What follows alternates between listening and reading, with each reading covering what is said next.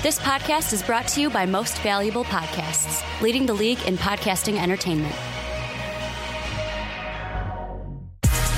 Welcome, ladies and gentlemen, boys and girls, children of all ages. This is the Fast Break Podcast. I'm your host, Sean Anderson. Alongside me is Ricky Widmer. What's up, what's up? And Dave Oster. Hey, everybody. It's been what?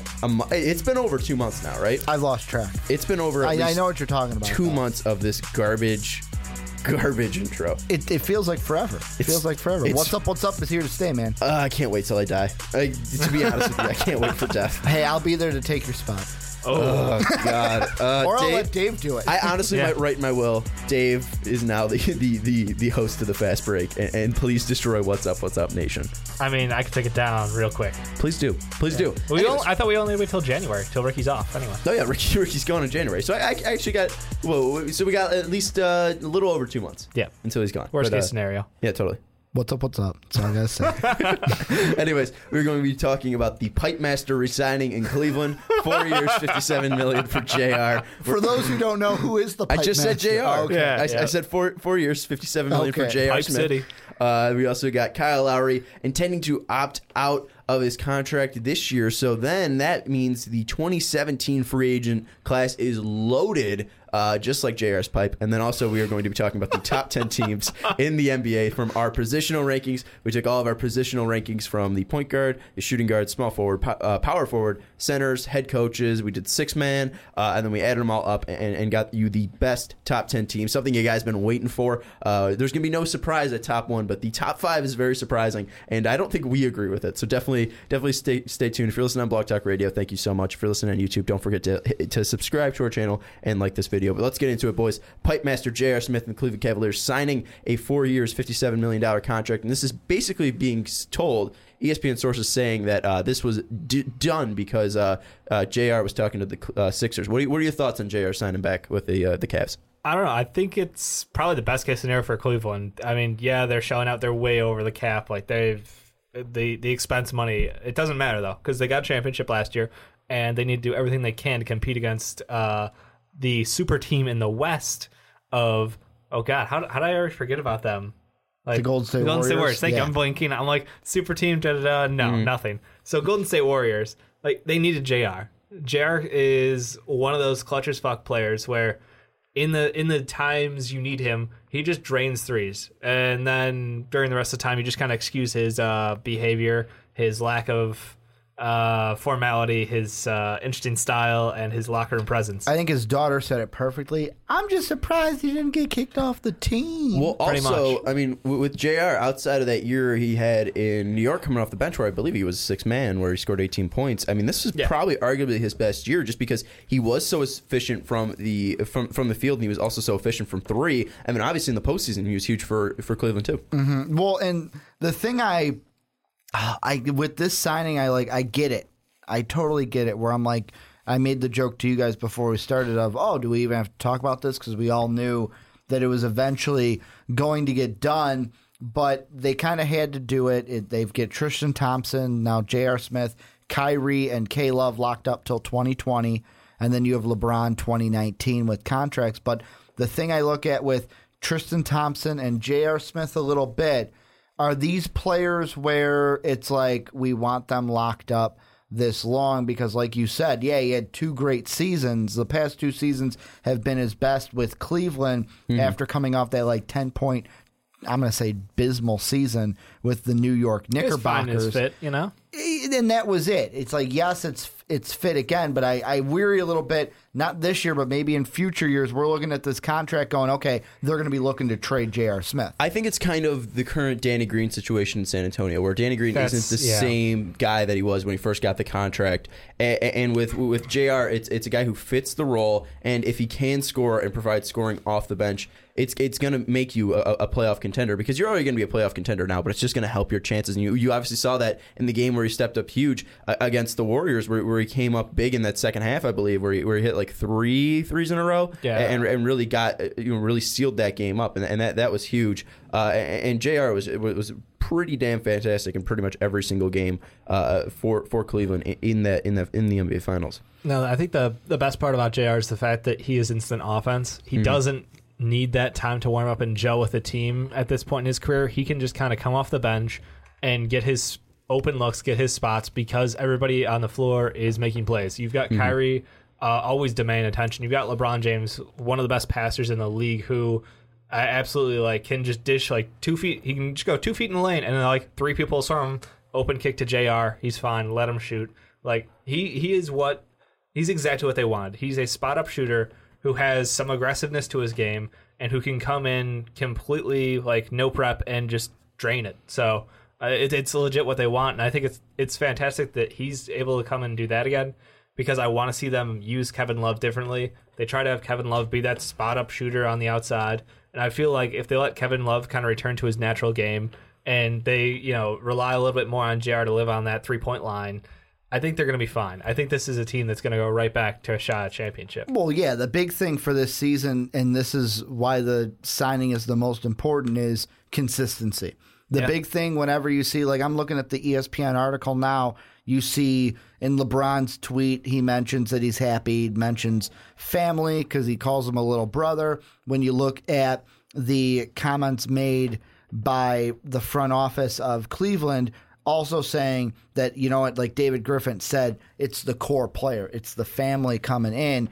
And that's what this team is developing. They have this core. Last year, this core helped them win a title over the Warriors. And the thing about the Warriors that's going to be different is, yeah, they're a super team, like you said, but bringing in Kevin Durant, there were even stories now where Steve Kerr said, like, oh, well, the first few months of the season, we're going to be experimenting. Yeah. And that's a team that's going to be experimenting. Yeah, by the time Cleveland and the Warriors are actually playing when it counts in the finals, that's all going to be hashed out. But this is a team that doesn't need that rehashing because they played last year. They're the same core of players. No, totally, and I agree with that. And one thing that you do look at with you know the recent finals champions, and really all throughout history, is if you look at the players, they all have, or the teams, they all have that guy they can go to for spot up shooting. Obviously, you look last year, JR was that guy for Cleveland. You look at the year before, I mean, Golden State was a team of just spot up shooters. You look at the team before that was San Antonio Spurs. They had Danny Green. You look at the Heat 2 years in a row. They had Ray Allen, who was able to do that. 97, 98, that was Steve Kerr. Yeah, you're jumping a little in front of me, but yeah. I mean, you can track it back like every year. There's always that guy on that team, and I think that Cleveland did the smart thing by bringing in Dunleavy as a backup guy who, you know, he's at the end of his career. I think we can all agree. He's definitely not a clean player. He's possibly one of the dirtiest. But he has that shot still. It's fluid, and it was just in case JR isn't available or, you know, we run into issues, we've got this backup plan.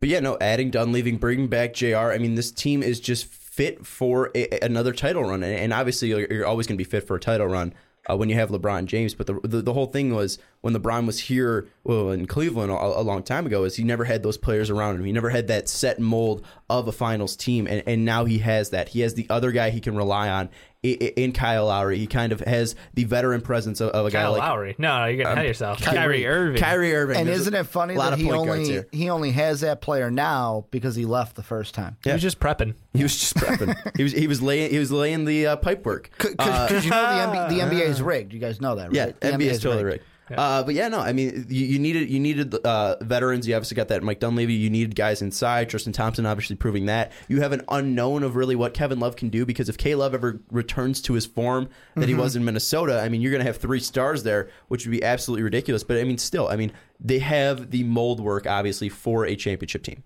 Well, and the one thing I'm kind of looking here on our depth charts from our favorite place, RealGM.com. I feel like they should sponsor us at some point. And of course, right now it's a little jumbled up because it's through the preseason. Obviously, LeBron's not going to be bottom of the rotation. He's going to be starting at small forward. But the one player from this JR, like this JR signing to me affects Kay Felder, because, I mean, before you could see, hey, if Kay Felder performs well, we could run Felder and Kyrie out there. Really, he's now the backup. JR is going to be there at the shooting guard, and you don't have to rely on Kay Felder almost every single day. Can we cool down on the Kay Felder stuff? No, I'm not trying to hype him up. But you're not the only one. I'm just saying that this now he can now step back, and you can say you're the backup behind Kyrie instead of having to have Kyrie and Kay out there because you didn't have a guy like JR. instead of, like, look at their shooting guards before JR. See, I think McCree, Brown, and Dunleavy. Yeah. Like, are you confident with that guy starting each and every day instead of a JR? Look, I think Jordan could. I like him. I think he's due for a breakout year as a backup, like, role player kind of guy. So I'm high on him. I think J.R. sign affects him more than Kay Felder. I think we're all excited to see Kay Felder because he's an exciting player. He was exciting in college. He was someone who captivated people. He had crazy highlight reels. He's getting the preseason hype going. I'm not really. Preseason hype. To be honest with you, I will compare this to McRae is probably the guy who suffers the most from the sign. Yeah, and also the obvious NBA champion, the perennial NBA champion, LeBron's tag team buddy, James Jones. Oh God. You're right, James. The coattail rider. But, yeah, no, I'm kind of sick of Kay Felder already. He's kind of the Dak Prescott of the NBA for me. It's like, all right, really, are we hyping this guy up? Look, he is fantastic, and I'm not rooting against him, but it's annoying. Kyrie's not injured, and of course Kyrie's going to start over him. Yeah, but I'm not saying that. It's just more of. But if Kyrie gets injured, then it's obnoxious. Nostradamus Sean, yeah. It's obnoxious. Well, Nostradamus Sean, it's Dak Prescott, exactly. Anyways, JR though does help this team, and it helps their team be able to compete with the crazy stacked up Warriors, which is ridiculous because apparently Patrick McCaw. Yeah, I would even say just keep up with them, even to keep up with them, because I mean the Durant signing. Yeah, I don't want to say we hyped it up, but we kind of hyped it up. Like, oh, my God, this team is so great because on paper they are. The Cavs now can say, hey, you know what? We kept the same core. We had the same guys that won us a championship last year. We bring back Richard Jefferson, who did a great job in the finals. The ageless wonder. And now we're adding guys like a McRae, like a Kay Felder to help us on that journey. If you have a guy like LeBron James, it doesn't matter if you have Kay Felder. It doesn't fucking matter if you have Kay Felder. But now J.R. Smith, Mike Dunleavy, keeping Richard Jefferson, having Tristan Thompson, having Kevin Love, and having Kyrie Irving, that makes you be able to attack the Warriors. I'll say LeBron alone is an Eastern Conference final ticket right off the bat by having him on the team. 6 straight years he's been in the finals. Anything after that, though? Yeah, but you got to think, like... I'm just saying, it's still impressive. I'm even going back to before Miami days. Like, him alone, Cleveland lock for the conference finals. You have the pieces around this team. I'm going to say lock for the NBA finals. Whoa, spoiler alert. It's what can you do when you go up against that great team. God, I hope it's the Warriors and the Cavs again because I want to see that. I want to see round 3. Do you really? I do. Does your blood pressure want to see that? Oh, my God. No. I kind of want... Dave, do you want to see us play it again? I do. I want to get on this time. I want to see Warriors-Cavs like I want to see McGregor-Diaz Part 3. You don't even watch MMA. Shut up. I do. I want to see that. I watched McGregor-Diaz. Explain the importance of that. Well, because you had Diaz win the first one, McGregor wins the second one, boom, here's the third one, and how much hyped that matchup is. This is the same way. Warriors get 1, Cavs win 2. We need that third one. We need the third one. Pandering to an audience. Is it going to happen? We don't know if it's going to happen. We don't know. They got to make it there. I think they do. I think we're set up for Warriors-Cavs Part 3. I think it's very clear and set that we're going to see Cleveland Cavaliers take on the Golden State Warriors. Ask me to make a UFC reference outside of McGregor-Diaz. Don't Ronda Rousey. Ask me. I forgot about she's back. Apparently. She is back. Apparently she's fighting back. At UFC 207, apparently taking on Amanda Nunes. Yes, she is. But, you know, it's more clear-cut because – I'm not going to get into UFC. But it's more clear-cut because you have the Cavs who are clearly the favorite in the East. You have the Warriors who are clearly the favorite to win, 25 straight NBA titles if they keep this team around here. It's just more about injuries that will keep them from it. I mean – God forbid LeBron finally takes a serious injury. That's really the only way I think the Cleveland Cavaliers don't make it. And the upside is they can afford to have not like play full San Antonio Spurs and bench LeBron for both like a teams month, can. But they have the ability to do that. They can save LeBron for the playoffs because he is going to play about 40 minutes a night during the entire playoffs. So look, they're deep enough at this point. I know they don't have studs across the board all the way down, but they've got enough capable guys who can step in, and I'm telling you, LeBron is going to go into the playoffs and be comfortable and be well rested and just light it up again. They have their core, and they're comfortable with that core. Yep. Yeah, I think barring major injuries, it's going to be Warriors-Cavs again. I mean, I don't see a team beating the Cavs in the East, and obviously if the Warriors can put everything together, I don't think there's a team that can beat them in the NBA. What if it was Sixers-Lakers? Not going to happen, but what if it was? We got a couple years before that happens. Yeah, we got a couple years. What if it was this year, though, guys? Then the NBA is in trouble. The only way the only way if that happens is if multiple people go like Tanya Harding on every superstar in the league. Like I mean, just a hit list of NBA superstars. This is not the first time you've mentioned Tanya Harding on this podcast. I am more comfortable saying that the Orlando Magic will make it to the NBA Finals. Wow, I would love to. Like I know you won't, but I want to put money on it. I am more comfortable saying the Magic and Kings will make it than the Lakers and 76ers. Wow. My two favorite teams. Papa Giannis, Finals MVP? Yes, of course. Real quick, though. I've been looking through the past NBA Finals champions and looking for spot-up shooters. Forgot about this guy, 2005-2006 Miami Heat team, James Posey. Posey was a spot-up shooter. Yeah. But I think that's going to wrap it up on the JR talk. Obviously a great signing for the Cleveland Cavaliers. Just enhances their ability to make it back to the finals and take on the Warriors for round number 3 with them. But I think we're going to move on a little bit. Like Ricky said, we were mostly expecting it. Obviously there was going to be some teams, Boston jumping in at some point, possibly being able to sign in Philadelphia, pushing the Cavs to make this signing. Seems like that's all the 76ers do this year is throw money at other teams' players so they have to pay up. Pretty much. Philly's setting up for next year. Every age agent's just like, hey, we're going to need a little help on this contract negotiation. Brian Colangelo's like, yo, let me check with my dad. Yeah. And then, so we're going to move on now. We're going to move to a different free agent talk. We're going to be looking at next year's class because Kyle Lowry, I believe it was last week, but we weren't able to cover it because we were doing previews. Kyle Lowry says he intends to opt out of his final year of his contract with the Toronto Raptors and potentially join a star-studded group of free agents next summer. And you might be asking, hey, who's a part of the star-studded group? Well, you got some guy named Steph Curry, Kevin Durant if he declines his player option, Blake Griffin if he declines his player option. You got Giannis Antetokounmpo who's restricted. You got Chris Paul who's a player option. Giannis signed his contract, so he's off this list. All right, this one was not updated, so thank you very much, Ricky. You got Rudy Gobert who's in talks, but he's still restricted. You got Gordon Hayward who's got a player option, so there's a lot more that we can get to, but it does Kyle Lowry saying that he's opting out hurt the Raptors in a serious way where they're not contenders if he does leave? That's tough. I want to say yes. However, it's one of those things where... Well, you are loud. Like this team, it's one of those things where if you take Lowry out, are you confident that DeMar DeRozan can be the guy? No. Is he the guy to lead the team, or do you need Batman and Robin there in the back? Oh, you definitely need Batman and Robin. I don't even like DeMar. I think DeMar DeRozan's completely overrated anyways. So I don't think he's gonna be able to lead his team. Tell us how you really feel, Sean. I just said how I really feel. I think he's overrated. I just told you that. But I think that DeMar DeRozan isn't good enough to lead the Raptors back to like an Eastern Conference Finals appearance by himself. So I think you need that Batman-Robin dynamic in Toronto, and you don't really see anyone coming up so really quickly. You don't got faith in Fred VanVleet? No. Why would I? Corey Joseph? No. Corey Joseph isn't bad, but I don't think he's I think you need another star. Kyle Lowry is that star for you, and DeRozan can be a star. I just think he's a little bit overrated. But I think those two work so well together, and then you have those great players like Corey Joseph and Valanciunas on that team that really helps it. I don't think Valanciunas is a star and really can be a star, but he's a really good. Everyone was hoping he would have that breakout year, but this is what he is. Just accept it. Move on. Hope that Jakob Poeltl will come in, maybe in due time outshine him.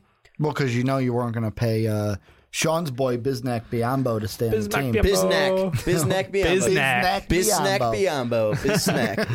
Now you got to hope for DeMar Carroll to be that rebound guy because look, he had an off year. You hope he can duplicate the success he had with the Atlanta Hawks and being that shutdown, being that guy who can stretch the floor out. But yeah, if Kyle Lowry doesn't return, this team is pretty screwed. Well, then let's look at this year because he is going to be here for this year. Do the Raptors have a chance at beating the Cavs, even though we just talked about the Cavs are the clear favorite? Do they have a chance? Because if I'm looking at it, obviously they were the second best team last year. They beat them in the regular season. We were all talking. That sparked a conversation like, hey, can the Raptors do this? Yep. Can the Raptors compete this year? I think they can't. Like this decision by Lowry to say, hey, I'm going to opt out.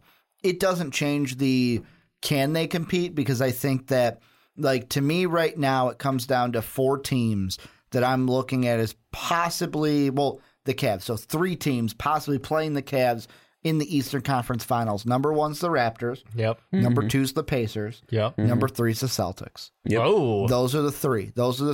Pacers and Raptors are like my top two. Celtics, but the Celtics could come in there. That next year, keep on building with Brad Stevens. I'm all about forming a fucking wall. I don't think the Pistons are there yet, Dave. They might be middle of the pack, Those were the most exciting non-wins I've ever seen in the playoffs. With Cleveland, versus Detroit. See, that's the one thing is the power discrepancy in the East. It's like it's Cleveland up here. And everybody else. And then, 50 feet down, it's like, oh, here's the Raptors, here's the Celtics, here's the Pistons, here are the Pacers. Thing that's going to go into it. Not in that order, but with the playoffs, it's also all about who you're matched up with. The Pistons and the Cavs, that was a rough matchup. Yes, the Cavs got through it in four, but like you said, most exciting game, exciting non-wins that you ever watched from the Pistons side. To me, with Toronto, to bring it back to Lowry, is this opting out completes a total different discussion of if you're the Raptors, do you sit there, let's say we're getting towards the trade deadline now, do you sit there and say, you know what, we need to compete with LeBron, we're going to keep Lowry past the trade deadline and just hope in the offseason that we can win him over and he can stay? Or does this now create, as we get closer to the trade deadline after the All-Star game, do the Raptors go, hey, you know what, I know we got to compete with LeBron, but we might need to get something for Lowry because he ain't staying. Well, one thing that he did say is that he preferred to remain with the Raptors, but also acknowledged he's open to seeing what else is out there. He's also said, if you're that franchise's guy and you're the guy that they've been rolling with, and you've been giving the franchise everything you have, I think that contract negotiation should be easy. Just let me finish the quote a little bit, but yeah, go ahead. Basically, if you're the Raptors, can you outpay every other team? That's what I'm seeing. Yeah, you can, because the team that you originally signed with, you can give them most money. I mean, you can give them most years and most money, which would lead to that, and it's really more of would an opportunity open up where it's kind of a KD situation where it's too good to pass up, and it's a smart financial move. On the other hand, you can't blame Kyle Lowry for opting out because the cap has gone up. There's so much more money available for him. He'd be stupid if he didn't do this opt out. But look, there, like you said, it's gonna be similar to KD because of the loyalty thing. Look, he's a guy who bloomed late in his career, so the biggest paycheck is going to be this year. This is going to be his most money, last one, too. And it will be guaranteed. Yeah. So, look, I think that he has about 70% chance of returning to Toronto after this year. I think the midseason discussion is going to be interesting because of this team and how they unroll, because if they get on a roll, if they kill it in the regular season like they were last year, and they're constantly second behind the Cavs, they're going to keep him because anything can go in a best-of series. Yeah. They can go out there and just ball out. But if maybe they're fourth in the East, and if they're going to be a playoff team. I think they could even be number one in the East just because Cleveland might be on coast mode. Yeah, there's a very good chance. I think that could be something. But also, let's say Kyle Lowry gets injured. Do they plan on trading him if he's healthy near the trade deadline? Yeah. I mean, there's a lot out there. I think that contract, that's the conversation that this will rev up all season is, do we put him on trade watch middle of the season? I think that's definitely out there just because they might not want to have what happened to KD and stuff like that. But one final thing that I do want to touch on the free agent market is look at that market and really, what do you think is the big thing that could happen? Because obviously you got Steph out there. Do we honestly think? Leaving. Yeah, that's what I was going to say. Yeah, do you honestly think he's going to go? Steph and KD seem to be having. Well, in KD's words, I've been having more fun here than ever. Yeah, and this is how you really play basketball. Well, yeah. The one thing, can I say one thing about the KD? This Steph is a podcast. Thing before so I get in can. Is I was watching. I think it was bud. It was one. It was the one big thing that SVP does. I think it was last night. And I watched it this morning. I totally agree with him where it's like now we're taking this KD Russ stuff where it's like third graders like, oh, Dave, do you hear what Sean said about you, man? Oh, I know. I love it. Do you hear what he said about you? I love it. Are you kidding me? I love it. Or it's like KD will say like, oh, well, I haven't played on a team this selfish in forever. And then they'll be like, whoa, well, Russ, did you hear what he said? And then Russ every comment is just a back and forth. Can we cut it out and just play some basketball? The one thing they play each other off the bat. The one thing that SVP said and it totally hit me was just because you work with someone doesn't mean you have to like them. And one thing I did see too it was fun. It was, I think it was some picture on Instagram. It was just it was a picture of KD. He was like, I don't like playing with anyone that rhymes with Brussels. Katie comes out and says, I don't like anyone that's name rhymes with Brussels. But yeah, I think the two main ones in KD and Steph are definitely going to probably stay with the Warriors. I'd be shocked. But the big one is probably Blake Griffin. Well, I was going to say the big team that needs to make the decision is the Clippers. Yeah. The Clippers got three guys. Are you keeping? Well, with me, I was looking at Blake or CP3. Well, and JJ. And you got JJ. And JJ too. So you got your core there that has been unable to produce. Mm-hmm. And JJ is a guy that could be that piece that a team's missing to jump in, because every year teams try to throw money because he is a clutch as fuck 3-point shooter. He's coming off one of the best years, second best shooter in the league, or probably third. He's top three, and being behind guys like Steph and Clay. I mean, that's you can throw all the money in the world for him. Can I ask you this? With the Clippers, we mentioned this conversation in our head coaches, but I'm going to take it a step in a different direction because we had a commenter bring up a fact that I completely forgot about. Doc Rivers isn't just the head coach. He also does the basketball operations with the Clippers. He's also their Faja. That's why Austin Rivers still has a job. Sooner or later, do we see the Clippers say, hey, you know what, you can still be the head coach, but we're getting someone else in here that can put a team together. Move some pieces. Because with Doc Rivers, I don't think that with him as the basketball operations guy, I think this offseason it becomes JJ is a huge question mark to me whether he'll return or not. But when it comes to CP3 and Blake, I think it's a choice. I think they're going to choose one, and I want to predict that they'll choose Blake Griffin, rightfully so, because he's and I say rightfully so only because he's younger than CP3. And it's one of those things, like we mentioned in last week's podcast, they can have the two towers down low with DeAndre Jordan and CP3, Blake Griffin. Floor general, given so much credit, but at the same time, it's like, at what point are you going to, quit making excuses for the guy not winning the championship? Hell, I'll throw it out there. If they do want to try something else, I mean, Kyle Lowry will be a free agent. Oh. So if there are swap out aging point guards, pretty much. I mean, I think Kyle Lowry is a little bit younger than Chris Paul, but I think they're near tops. The same. They're definitely near the same range. But I mean, other guys that are out there, a guy that really intrigues me is Gordon Hayward.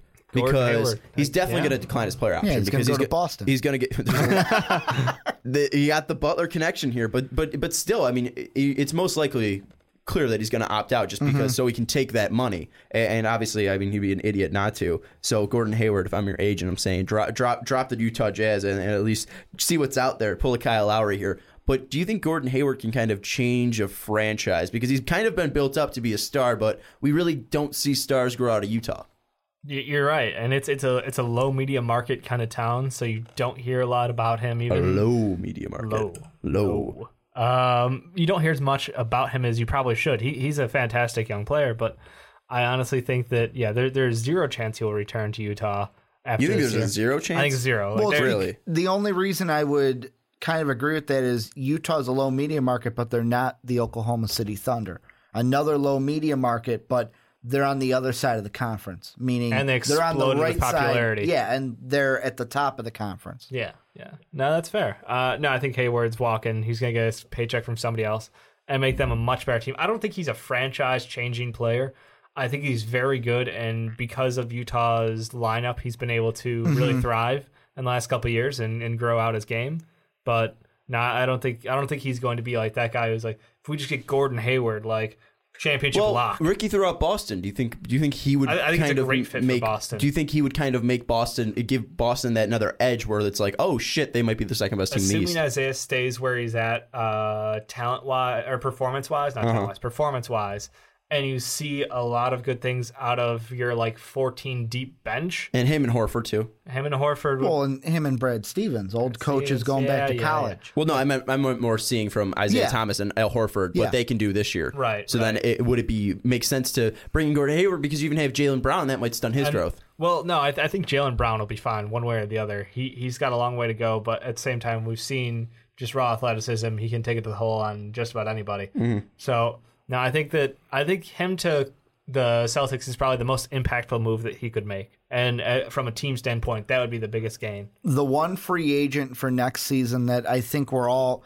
going to be watching him this year is Derrick Rose. And it's not going to be just for how he's going to play this season, but also because I'm going to throw out there everything that's going on in his legal charges right now and in his legal trial. That could affect his season tenfold. So You have that. You have his play. Going off the play, if he has a contract year and he just balls up like he did the last time he had a contract year, is some team out there going to say, yeah, he's a 28-year-old point guard, but you know what? We're going to overpay for a guy with multiple knee surgeries who in 2-3 years is going to be on the wrong side of 30. Yeah, but same time, if he has the potential to spark off an offense and absolutely ball out like you said, then I don't think there's anything wrong with that. In today's NBA, you have to pay for guys on what they can do for you right now. Injuries happen. Yes, he has a bad history of it, but same time, he's still that guy who can just – he's got magic in a bottle sometimes. You can't deny that. Do the Clippers look at him, maybe go with Blake, and then we see JJ and CP3 leave, and they bring in D-Rose? That makes no sense to me. Why would you bring in a point guard who's aging and has multiple knee issues when you could just bring in Chris Paul, who's better and doesn't have the knee problems? I'm throwing it out there. Obviously, Doc Rivers, like with his basketball operational skills. Can you see any of these guys like teaming up together though to form a new super team? That was gonna be my final question here. Is what guy can either add to a team that's currently existing and make another super team and kind of add to that depth? Like, could a guy go and be with Russ and possibly make a super team there, or can we see a super team here? Obviously, 1 and 2 already are on a super team with Steph and KD. But I think one thing that might be interesting is that I don't think there's a guy out there. I don't think there's guys out there that can be like, oh, let's team up and make a super team, because if there's any of those guys, it's like, well, Blake and CP3 already did it and didn't work out that much. I think it's more of you can put a guy on a different team and make it a super team. And I think that's something that we could possibly see. Who that is and what team it is, I'm not entirely sure, but obviously we haven't seen LA make any big moves, and I'm talking about the Lakers here. We haven't seen LA make any huge splashes, and a huge splash would for them. I look at the restricted free agent. I look at number 6 here on Hoops Hype. It's Rudy Gobert. Imagine adding a guy like Rudy Gobert, a rim protector who's that young, who's not that great of a scorer, but you don't need him to be that great of a scorer because you do have Russell and you do have Ingram and you have all these great scorers guard-wise. I think Rudy Gobert, if you add him to a team like the Lakers, I think that makes the Lakers so fucking dangerous in the future. Oh, it definitely would. I think that Gobert, because of his age, but also his just dominance down low that he could bring, and that's we're hoping that he lives up to the hype again and continues to grow his game. I don't think he's hit his top end yet, so I think he'd be an absolute stud and a great pickup for the Lakers. My guy, I'm thinking about is Paul Millsap. Mm-hmm. I think quietly he has been just dominating. And I think that's one of the things like Atlanta's like, oh well, we lost Horford, but we brought in Dwight. Well, we'll be fine because Dwight's here. Mm-hmm. Da, da, da. You're giving no credit to Paul Millsap. Paul Millsap has been better and better and better, and dude is a stud. He's a perennial all-star.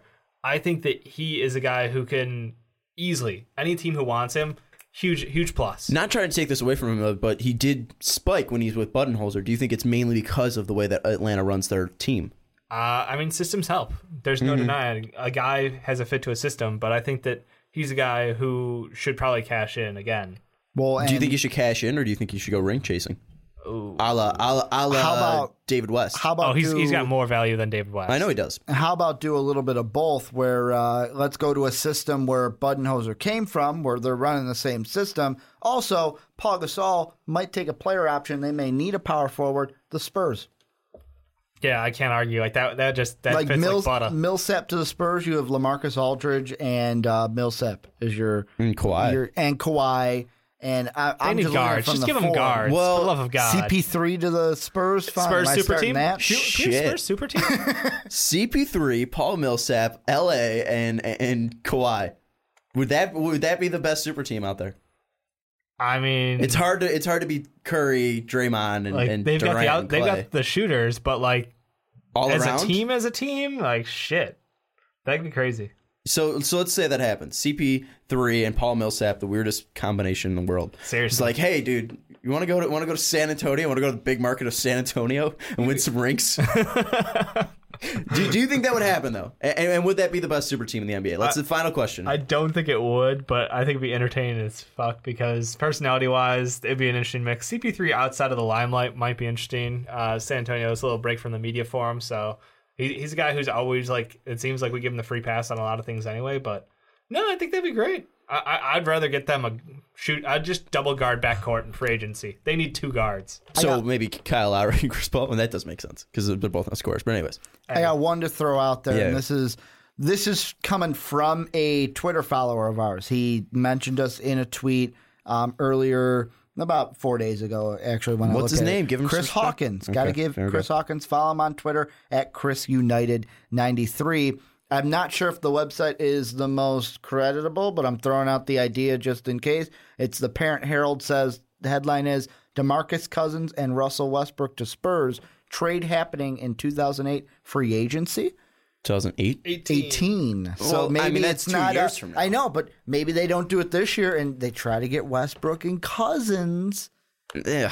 Wow, that is some horrendous personalities to match up. Yeah, that's weird. That's bad personalities because Russ is obviously so alpha, and then you got Cousins Boogie, who's a complete alpha, and then also but because they know each other, like we're the same personality, we can get along, and they can. Yeah, the rest of the locker room would literally hate that. Yeah, that sounds great. Just add Rajon Rondo. It'd be great. They also that also doesn't make sense to me in general because LaMarcus Aldridge is great in the post and he can stretch out, but that's not really what LA does best is stretch out, and obviously Cousins is best with his back to the basket, but he can obviously stretch out to three, but also he's not the greatest at doing that. So I think that's I think that's just putting names where names could be. Yeah, I feel like it's just the DeMarcus Cousins yearly game of who's gonna get DeMarcus Cousins this year. Still gonna be Boston. Talk about the trades. Is it more of a because we mentioned the Spurs? Do the Spurs try to set this free agency up for a possible Westbrook run?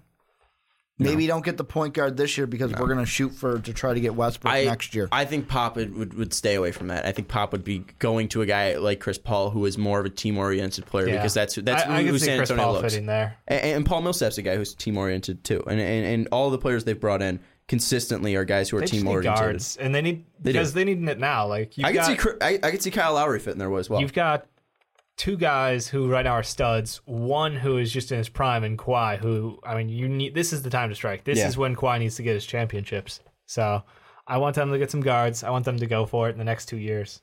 All right. And we're going to move on now to our top 10 teams. If you do want to check out our listing, check it out in the description below. We got 1 through 10 here. Guys, no surprise. We don't need to talk about them too much because we've been talking about them really this whole podcast. The Warriors are our number one team with 182 points. If we look at the number two team, they have 155 points. So a complete blowout. The Warriors had the best point guard, the best shooting guard, which Dave is still salty about. For fair reason. Technically, though, Harden's a point guard, and he wasn't at the time. But he wouldn't beat out Steph Curry. Stop. Okay. Or Russ. Okay, stop. Westbrook. Okay, stop. And the Warriors had the best point guard. They had the best shooting guard, which a lot of people disagree with, and not only Dave. The small forward, they had number two because we had LeBron above KD. Then Draymond was the number two power forward, and then Zaza Pachulia was 23. But then they also had the best coach and the third best six man. So they had 182 points. Not shocking here. You were close. I'm going to correct you for two things. It's 24 for Zaza, fourth for the six man. Well, I did my math wrong, Ricky, so I'm sorry. I'm cheating. I have it in front of me on our WordPress with the nice little rankings there. So just correcting you a little bit. Well, it's your backwards math. So I see 7, so then I'm trying to do it in my head and find the ranking. And I did 20. I did 7 plus 30. You did a great job, stand-up job. I did 7 minus 23. I did 7 minus 20. I did 30 minus 7, so it was 23. So God forbid my math was wrong. But anyways, no surprise the Warriors here. But let's run down these rankings. Number 10 team, we got the Toronto Raptors. Number 9, we got the Cleveland Cavaliers. Number 8, we have the Atlanta Hawks, and the Hawks and Cavs are tied here at 8 and 9. The 7 is the San Antonio Spurs. 6 is the Boston Celtics. And here's where it gets weird. It does. The number 5 team, it's awesome. The Minnesota Timberwolves. Woo! The number 4 team, the Utah Jazz. That's a shocker. The number 3 team, the Detroit Pistons. Build a fucking wall. And the number 2 team, the Los Angeles Clippers. And obviously, like I said, number 1 team, Golden State Warriors. Yeah, we got no catchphrase for the Clippers. Guys, no. Guys, what happened? What happened here that this mess? The Clippers is the easiest, so I'm going to start there. Yeah, okay. CP3, Blake, J.J. Redick, and DeAndre Jordan. Oh, wait. And Doc. And the sixth man of Jamal Crawford. They're very top-heavy. All top 10. Yes, very top-heavy. Where it was the Pistons, Drummond helps. Yeah, the sixth man, they had the fifth best sixth man. It's more of, the thing about the Pistons and the Jazz they were really close. They were only 2 points off. So, like, one change. The thing that really did help the Jazz was Rodney Hood was kind of high. Gordon Hayward helped them out. We had, we had Gobert up there. The Jazz, to me, though, I look at this and I go, fourth best, probably not going to pan out like we have it right here. But the thing is that we have, again, we keep bringing this up, and it's star power driven league. Yeah. So you look at this and you see they got good players, but no star. Yeah, and that's the thing. That's not a knock against Hayward. But if you look at this though, they don't have a 29 or a 30. But if you look here at number 9, you see the biggest number 30 here for the Cleveland Cavaliers, and that's LeBron James. And that's the reason why they are winning championships. Mm-hmm. And it's not saying that let's be honest, if we could put LeBron James in his rightful place as head coach as well, they'd be even higher. Exactly. Technically, if you did look at our LeBron coaching thing, LeBron featuring Tyloo. But if we could give him the full credit, he would be the number 1 head coach in the league. Number two, if we did GM rankings, too. Yep. Dave, you got to add in GM rankings. Number two, we got to give rightful credit to Luke Walton. But anyway, what we're saying here is blame realgm.com. But star power. But star power. Really is. Yeah. If you don't have that one stud on your team or two studs, even it doesn't matter. Like we've got teams like the Clippers who. Mm-hmm. Lots of great players couldn't pull the trigger in the playoffs. They've constantly disappointed. Well, they're not a full team. You don't have a small forward. Well, yeah, I mean that's their lowest. They literally just don't have 26 or something like that. But to be fair, like the Warriors played like 4 positions on their team as well. So, but they have the bench. They got the bench model. They have the bench. The Clippers don't. They don't have the center position. That's really what hurt them in the finals. But they still have an amazing bench. Yeah, still didn't hurt their ranking. Pistons. Though. I love their depth. They're young and they're super exciting. I think we're all really high on them. And they have potential stars and just haven't hit it yet. Multiple. Yeah, I mean Andre Drummond, Reggie Jackson looked fantastic. Tobias Harris looked dominant when he came over. Yep. And then obviously having a coach like Van Gundy, and that's something with the Pistons too. Where I'm shocked that they're that high. I feel like, then again, it's kind of warranted because they're that good. Pistons are like the better version of the Magic. Like they're what the Magic wish they were. When the Magic are like we got 10 deep. When the Magic they should have kept SVG. I'm just saying they should have kept Tobias Harris. They are the 10 deep. We got a ton of great guys. The Wolves honestly is the one that I'm interested in because the Wolves, are we like 2K17? Well, I want to say the thing with the Wolves and the Jazz. Those two might be a little bit. You might disagree with me with what I'm going to say with those two teams, but I look at all 10 of these teams. And the one thing I look at and I go, they could be potential playoff teams. They could be potential teams to make the playoffs. Like the Wolves, the Jazz are that team where it's like, are they going to be the 8th seed in the West? Are they not going to be in? But like you ask anyone, Raptors, yeah, they'll probably get in. Hawks, not yeah, they'll probably get in. I could see it. Cleveland, of course. Spurs, of course. Celtics, of course. T-Wolves, I'm high on, so I'm going to say yeah.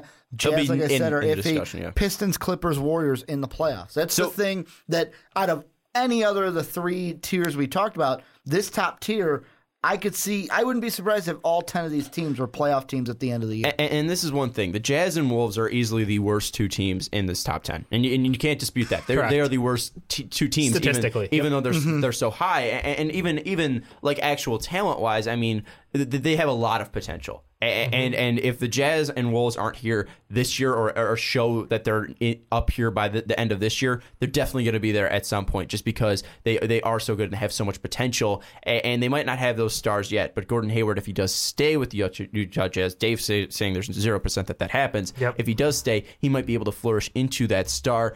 We obviously got Wiggins and Cat here in Timberwolves. They got Tom Thibodeau. Yeah, I mean, there's so much potential there with the Wolves. The Wolves might be 2 when the Clippers fall apart here. So there's a lot of potential there. Oh, on the other side of that discussion, we might have gotten comments already. You guys are fucking stupid. The Cavs are not at number 8. They should be at number 2. We explained it. But I mean, and that's it. You look at it, 23, 21, 21 for 6-man center and shooting guard. It's like, yes, you have LeBron. Yes, you have Kyrie. Yes, you have Kay Love. Those are your top players.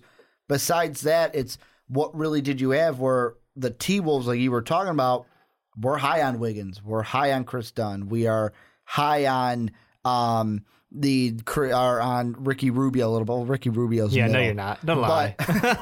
I almost tried to fit that lie, but that is what I said last week holds true. He's middle of the pack.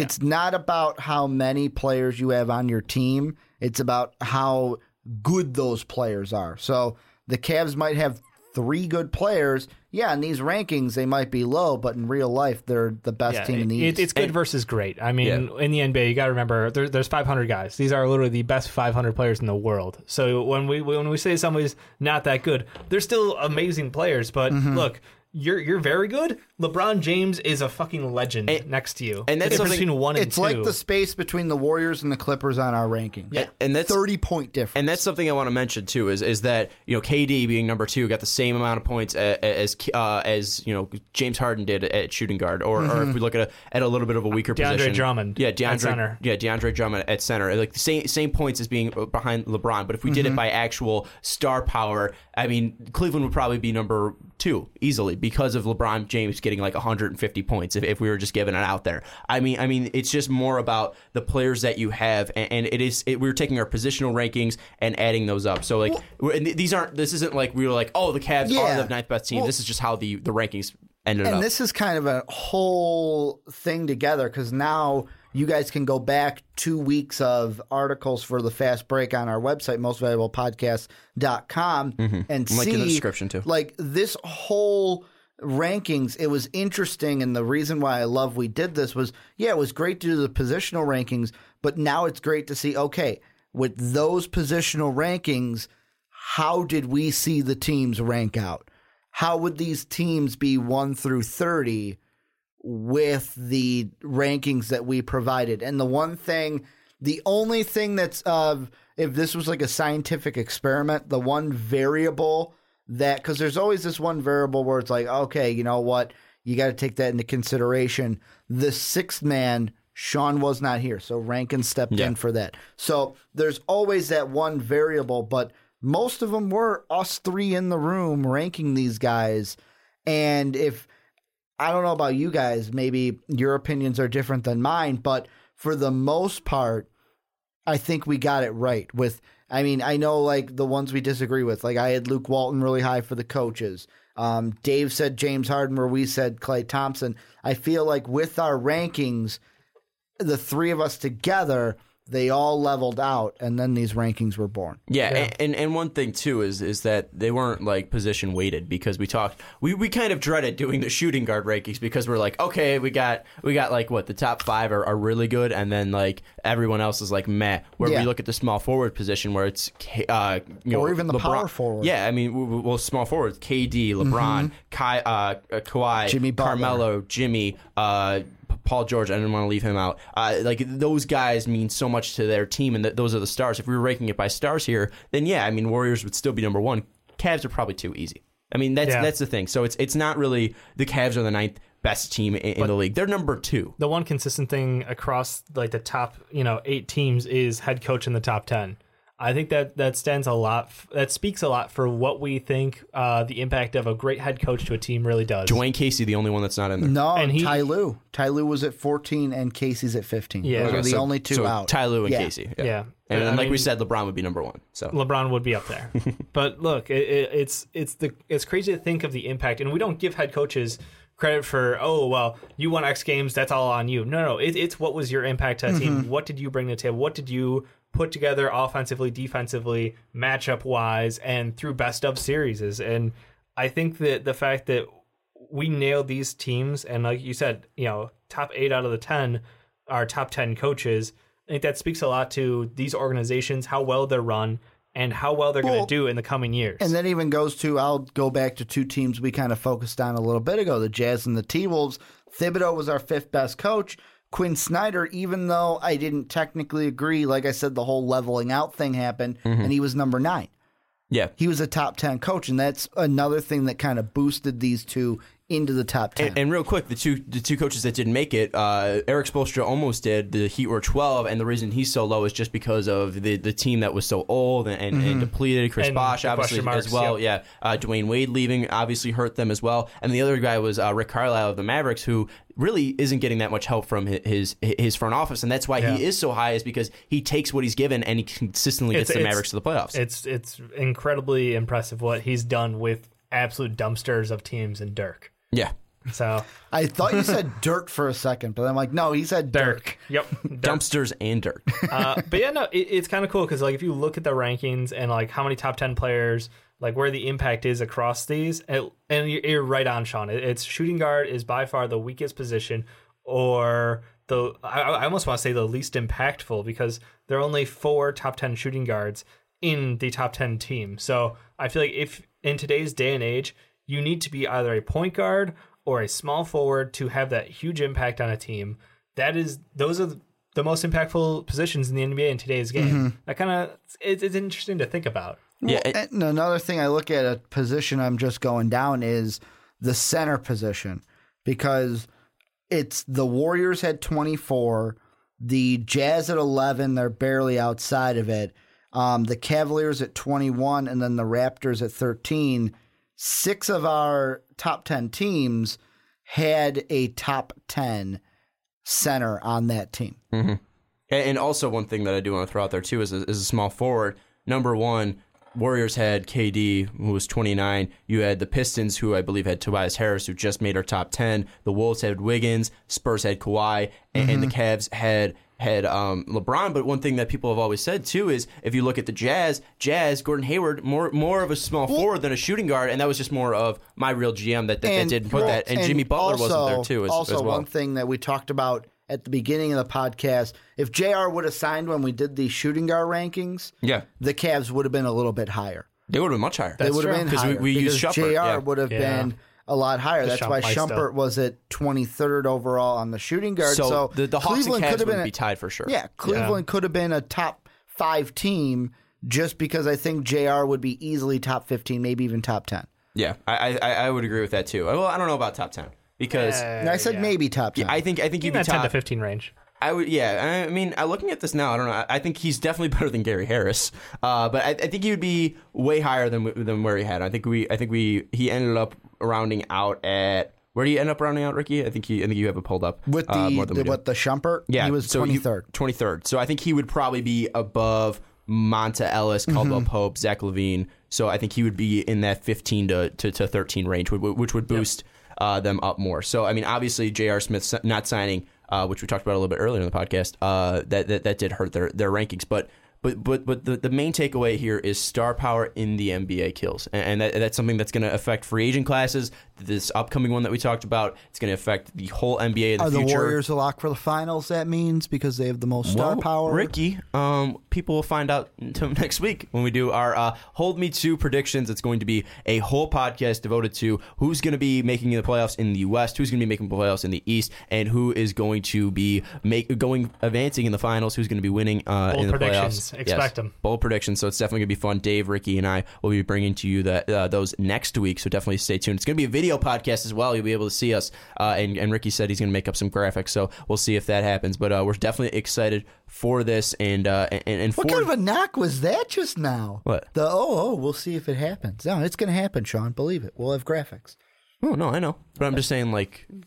I'm just saying with the little... It wasn't a knock. No, okay, it wasn't a knock. Okay. No. I saw it as a little bit of a, guys, we're going to have the graphics. We're going to have graphics. Sure. So anyways, for Dave Oster, Ricky Widmer, I'm Sean Anderson. Do not forget to check out patreon.com/mostvaluablepodcast if you do want to help us improve it a little bit more. If you want to see video podcasts every single week, that's where you help us do that. Also, don't forget to check out Blog Talk Radio if you're not listening on there already. We have all of our full podcasts up there, so if you don't want to wait for the YouTube segments to come out there, check out Blog Talk Radio. But also, if you're listening on YouTube, don't forget to subscribe. Don't forget to like and do all that good stuff. We love the support you guys give to us. But for Dave Oster, for Ricky Widmer, I'm Sean Anderson, and we will see you next week. Thank you for listening to this MVP podcast. Follow us on Twitter @MostValuablePod for more great podcasts.